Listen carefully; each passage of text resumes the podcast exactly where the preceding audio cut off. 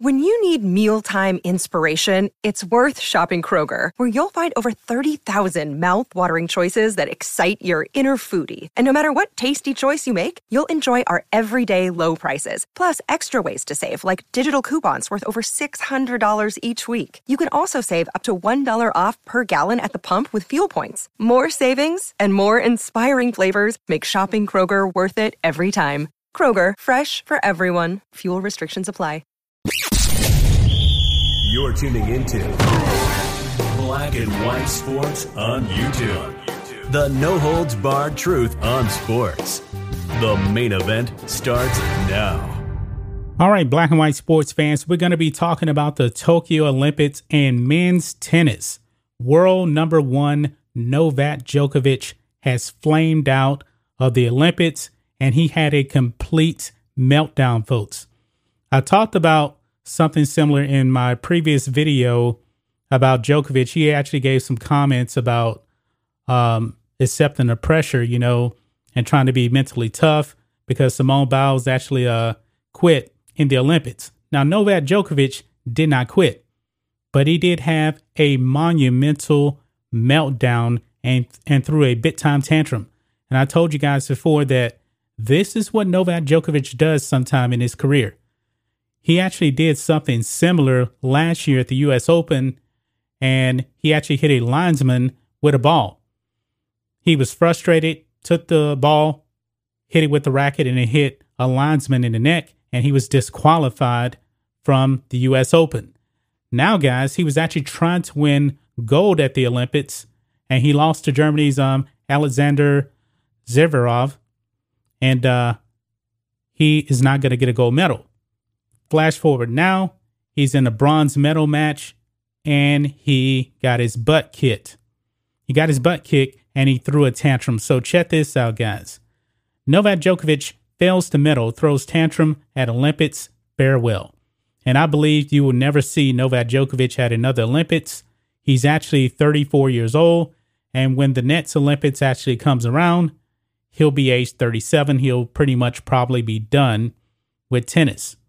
Uh, Roger Federer is still around. He's he's about to be 40, but I don't think Novak Djokovic will ever win a gold medal now at the Olympics. I just don't see him doing that at age 37.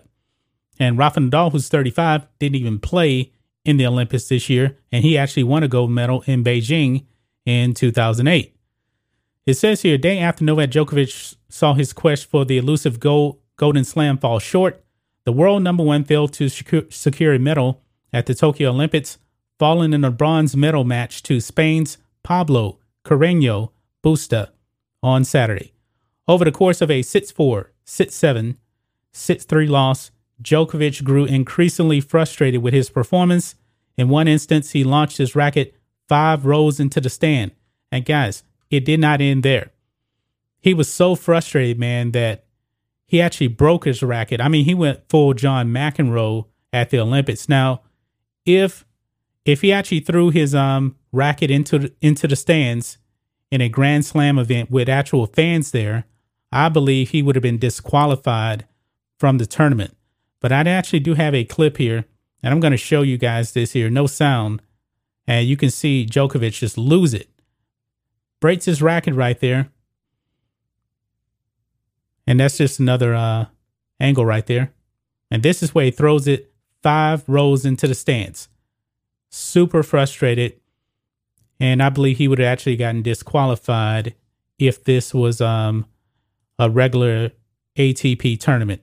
And for some reason, guys, the ATP actually uses uh, points gained in the Olympics. I don't know why they actually tie those together. I think it's pretty stupid. I believe that the Olympics should be separate from the ATP. I mean, he just went crazy, but this is what he does. He says, quote, it's part of is part of, I guess, who I am. He's right about that because he's done this before. Djokovic said after the match, I don't like doing these things. I'm sorry for sending this kind of message, but we're all human beings and sometimes it's difficult to control your emotions. Now, I was actually looking at the uh, San Francisco Chronicle. You know, they're definitely on the side of Simone Biles.